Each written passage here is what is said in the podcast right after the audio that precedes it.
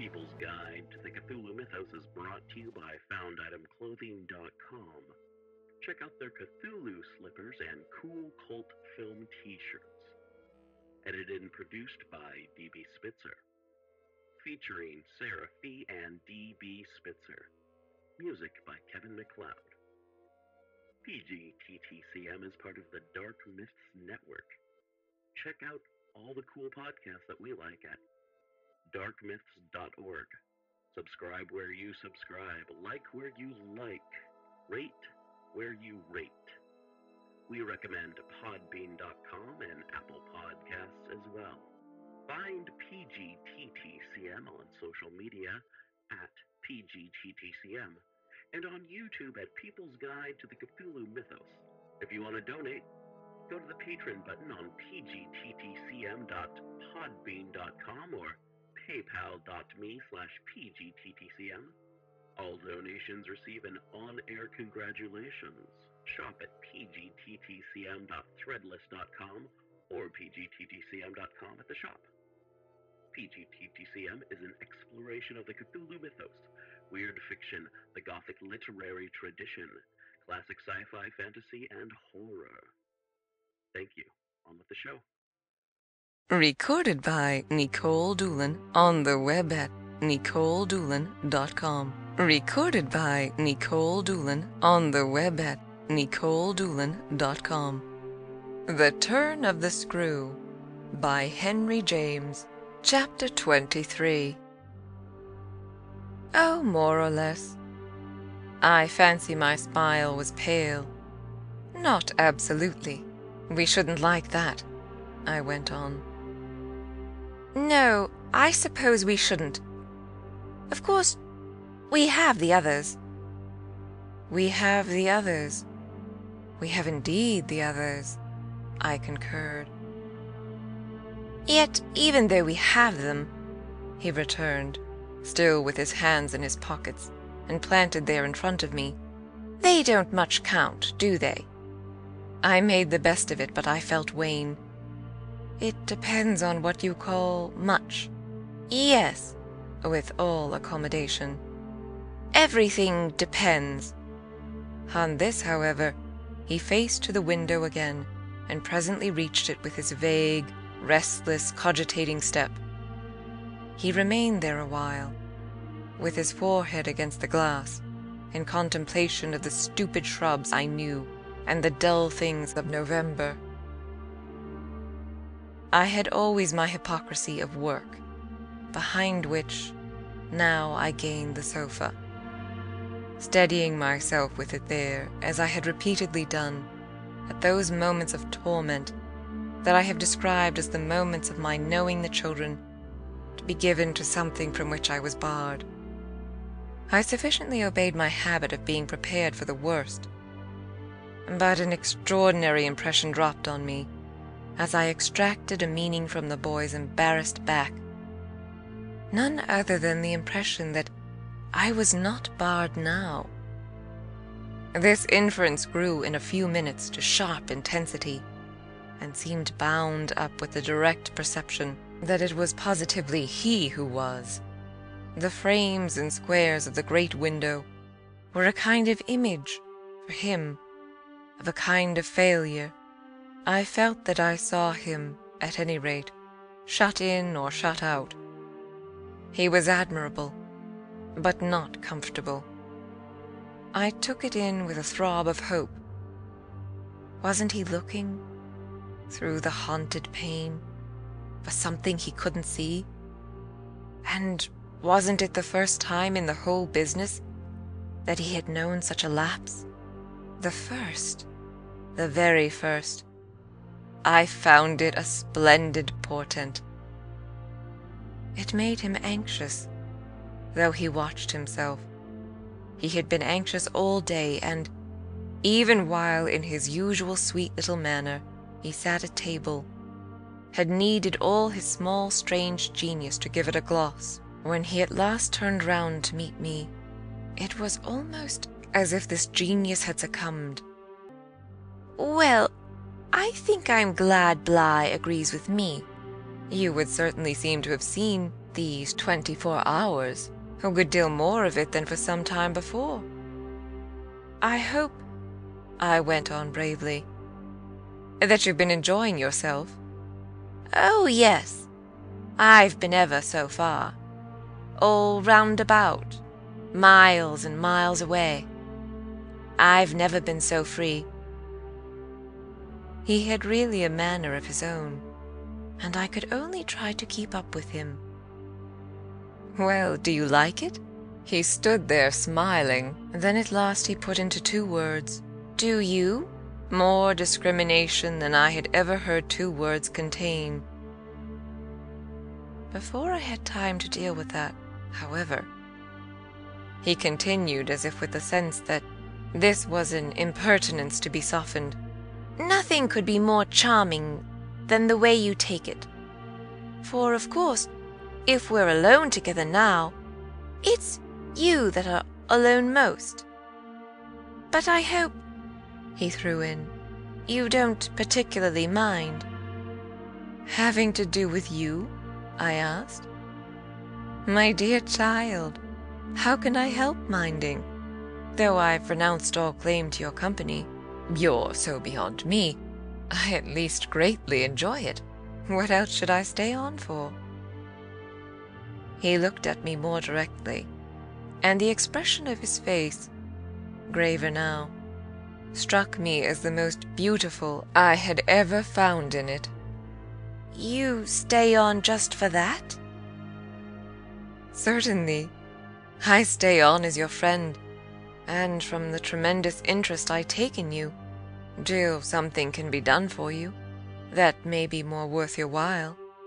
That needn't surprise you. My voice trembled so that I felt it impossible to suppress the shake. Don't you remember how I told you when I came and sat on your bed the night of the storm, that there was nothing in the world I wouldn't do for you. Yes, yes. He, on his side, more and more visibly nervous, had a tone to master, but he was so much more successful than I that, laughing out through his gravity, he could pretend we were pleasantly jesting. Only that I think, was to get me to do something for you. It was partly to get you to do something, I conceded. But, you know, you didn't do it. Oh, yes, he said with the brightest superficial eagerness. You wanted me to tell you something. That's it. Out, straight out. What you have on your mind, you know. Ah, then, is that what you stayed over for? He spoke with a gaiety through which I could still catch the finest little quiver of resentful passion. But I can't begin to express the effect upon me of an implication of surrender even so faint. It was as if what I had yearned for had come at last, only to astonish me. Well, yes, I may as well make a clean breast of it. It was precisely for that. He waited so long that I supposed it for the purpose of repudiating the assumption on which my action had been founded. But what he finally said was, Do you mean now? Here? There couldn't be a better place or time. He looked round him uneasily, and I had the rare, oh, the queer, impression of the very first symptom I had seen in him of the approach of immediate fear. It was as if he was suddenly afraid of me, which struck me indeed as perhaps the best thing to make him. Yet in the very pang of the effort, I felt it vain to try sternness, and I heard myself the next instant so gentle as to be almost grotesque. You want so to go out again? Awfully, he smiled at me heroically. And the touching little bravery of it was enhanced by his actually flushing with pain. He had picked up his hat, which he had brought in, and stood twirling it in a way that gave me even as I was just nearly reaching port, a perverse horror of what I was doing. To do it in any way was an act of violence. But what did it consist of but the obtrusion of the idea of grossness and guilt on a small, helpless creature who had been for me a revelation of the possibilities of beautiful intercourse? Wasn't it base to create for a being so exquisite a mere alien awkwardness? I suppose I now read into our situation a clearness it couldn't have had at the time, for I seemed to see our poor eyes already lighted with some spark of a prevision of the anguish that was to come. So we circled about, with terrors and scruples, like fighters not daring to close. But it was for each other we feared. That kept us a little longer suspended and unbruised. I'll tell you everything, Miles said. I mean, I'll tell you anything you like. You'll stay on with me, and we shall both be all right. And I will tell you, I will. But not now. Why not now? My insistence turned him from me, and kept him once more at his window, in a silence during which, between us, you might have heard a pin drop. Then he was before me again with the air of a person for whom, outside, someone who had frankly to be reckoned with was waiting. I have to see Luke. I had not yet reduced him to quite so vulgar a lie, and I felt proportionately ashamed. But, horrible as it was, his lies made up my truth. I achieved thoughtfully a few loops of my knitting. Well then, go to Luke, and I'll wait for what you promise. Only, in return for that, satisfy, before you leave me, one very much smaller request. He looked as if he felt he had succeeded enough to be able still a little to bargain. Very much smaller? Yes, a mere fraction of the whole. Tell me. Oh, my work preoccupied me, and I was offhand. If, yesterday afternoon, from the table in the hall, you took, you know, my letter on the web at NicoleDoolin.com. The Turn of the Screw by Henry James. Chapter 24. My sense of how he received this suffered for a minute from something that I can describe only as a fierce split of my attention, a stroke that at first, as I sprang straight up, reduced me to the mere blind movement of getting hold of him, drawing him close, and, while I just fell for support against the nearest piece of furniture, instinctively keeping him with his back to the window, the appearance was full upon us that I had already had to deal with here.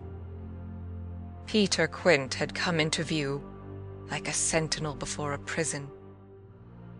The next thing I saw was that, from outside, he had reached the window, and then I knew that, close to the glass and glaring in through it, he offered once more to the room his white face of damnation. It represents but grossly what took place within me at the sight. To say that on the second my decision was made, yet I believe that no woman so overwhelmed, ever, in so short a time, recovered her grasp of the act. It came to me in the very horror of the immediate presence that the whole act would be seeing and facing what I saw and faced, to keep the boy himself unaware. The inspiration, I can call it by no other name, was that I felt how voluntarily, how transcendently I might. It was like fighting with a demon for a human soul. And when I had fairly so appraised it, I saw how the human soul held out in the tremor of my hands, at arm's length, had a perfect dew of sweat on a lovely childish forehead. The face that was close to mine was as white as the face against the glass, and out of it presently came a sound, not low nor weak, but as if from much further away, that I drank like a waft of fragrance. Yes, I took it. At this, with a moan of joy, I enfolded.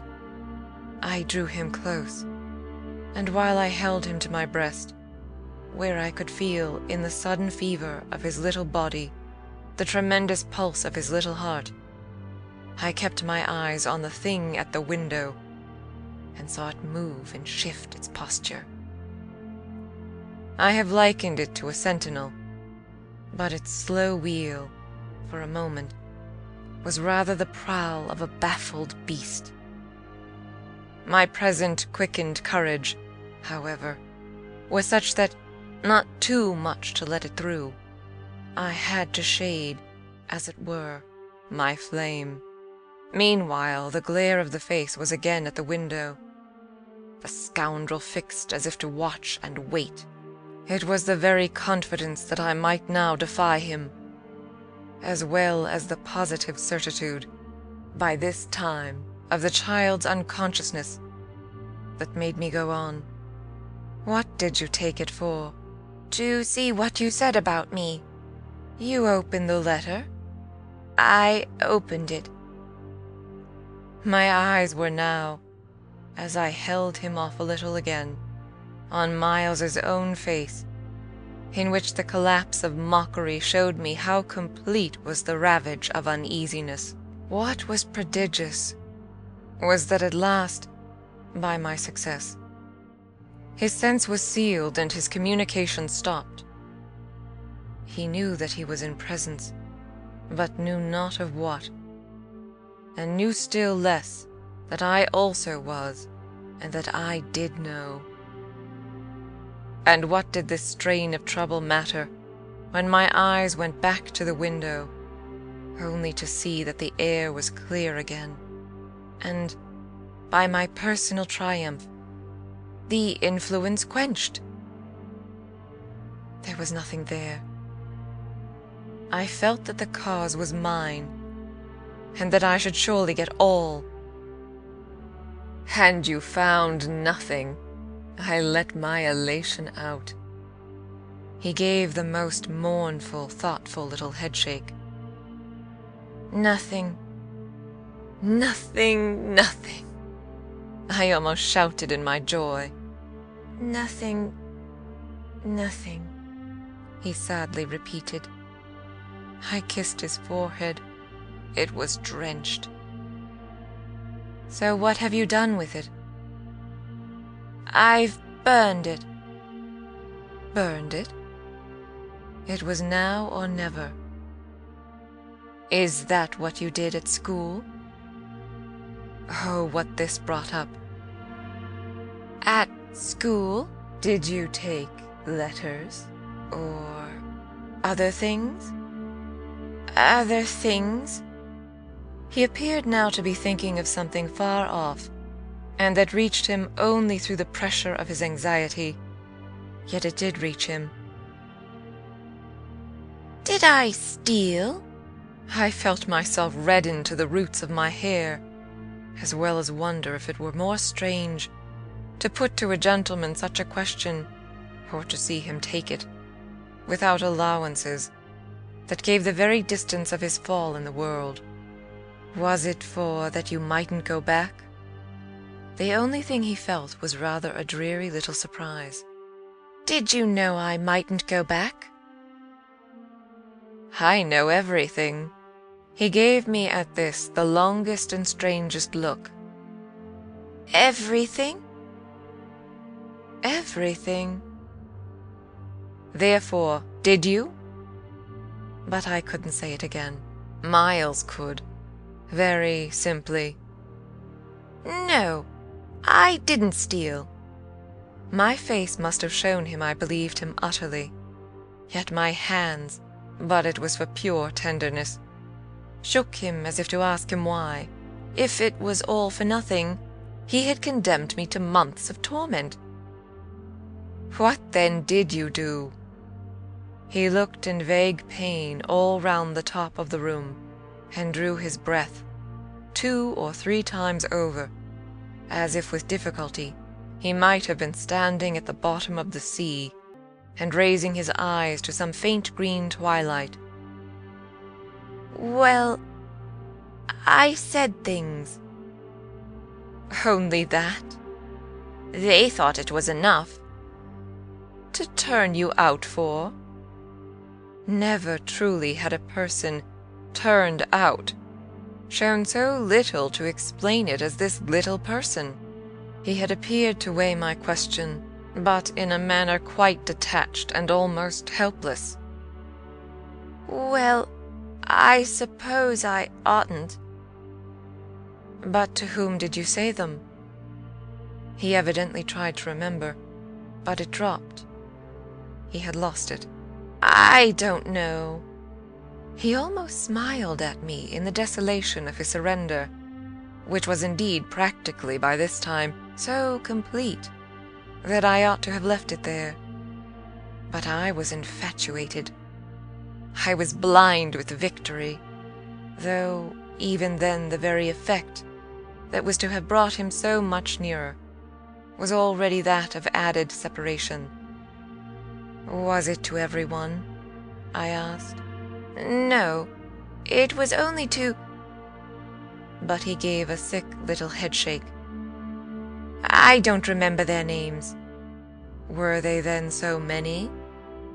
No, only a few. Those I liked. Those he liked? I seemed to float not into clearness, but into a darker obscure. And within a minute there had come to me, out of my very pity, the appalling alarm of his being perhaps innocent. It was for the instant confounding and bottomless. For if he were innocent, what then on earth was I? Paralyzed while it lasted by the mere brush of the question, I let him go a little, so that, with a deep drawn sigh, he turned away from me again, which, as he faced toward the clear window, I suffered, feeling that I had nothing now there to keep him from. And did they repeat what you said? I went on after a moment. He was at some distance from me, still breathing hard and again with the air, though now without anger for it, of being confined against his will. Once more, as he had done before, he looked up at the dim day as if of what had hitherto sustained him nothing was left but an unspeakable anxiety. Oh, yes, he nevertheless replied. They must have repeated them. To those they liked, he added. There was, somehow, less of it than I had expected. But I turned it over. And these things came round? To the masters? Oh, yes, he answered very simply. But I didn't know they'd tell. The masters? They didn't. They've never told. That's why I ask you. He turned to me again, his little beautiful fevered face. Yes, it was too bad. Too bad? What I suppose I sometimes said. To write home. I can't name the exquisite pathos of the contradiction given to such a speech by such a speaker. I only know that the next instant I heard myself throw off with homely force. Stuff and nonsense! But the next after that I must have sounded stern enough. What were these things? My sternness was all for his judge, his executioner. Yet it made him avert himself again, and that moment made me, with a single bound and an irrepressible cry, spring straight upon him. For there again, against the glass, as if to blight his confession and stay his answer, was the hideous author of our woe, the white face of damnation. I felt a sick swim at the drop of my victory, and all the return of my battle, so that the wildness of my veritable leap only served as a great betrayal. I saw him, from the midst of my act, meet it with a divination, and on the perception that even now he only guessed, and that the window was still to his own eyes free. I let the impulse flame up to convert the climax of his dismay into the very proof of his liberation. No more! No more! No more! I shrieked, as I tried to press him against me to my visitant. Is she here? Miles panted as he caught with his sealed eyes the direction of my words. Then, as his strange she staggered me, and with a gasp I echoed it. Miss Jessel? Miss Jessel? He, with a sudden fury, gave me back. I seized, stupefied, his supposition, some sequel to what we had done to Flora. But this made me only want to show him that it was better still than that. It's not Miss Jessel, but it's at the window, straight before us. It's there, the coward horror, there for the last time. At this, after a second in which his head made the movement of a baffled dog's on a scent, and then gave a frantic little shake for air and light.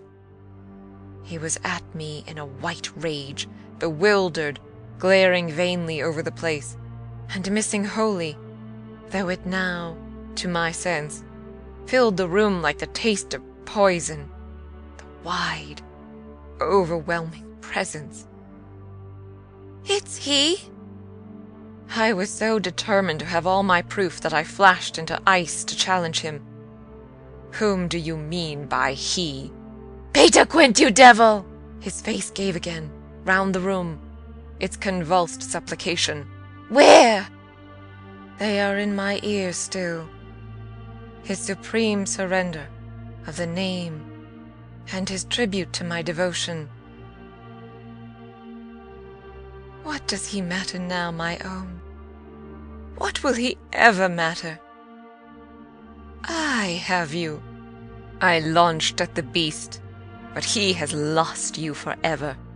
Then, for the demonstration of my work, there, there, I said to Miles. But he had already jerked straight round, stared, glared again, and seen but the quiet day. With the stroke of the loss I was so proud of, he uttered the cry of a creature hurled over an abyss, and the grasp with which I recovered him might have been that of catching him in his fall. I caught him. Yes. I held him. It may be imagined with what a passion. But at the end of a minute, I began to feel what it truly was that I held. We were alone with the quiet day, and his little heart, dispossessed, had stopped. End of chapter 24. End of The Turn of the Screw by Henry James. Recorded by Nicole Doolin on the web at NicoleDoolin.com. Thank you for listening.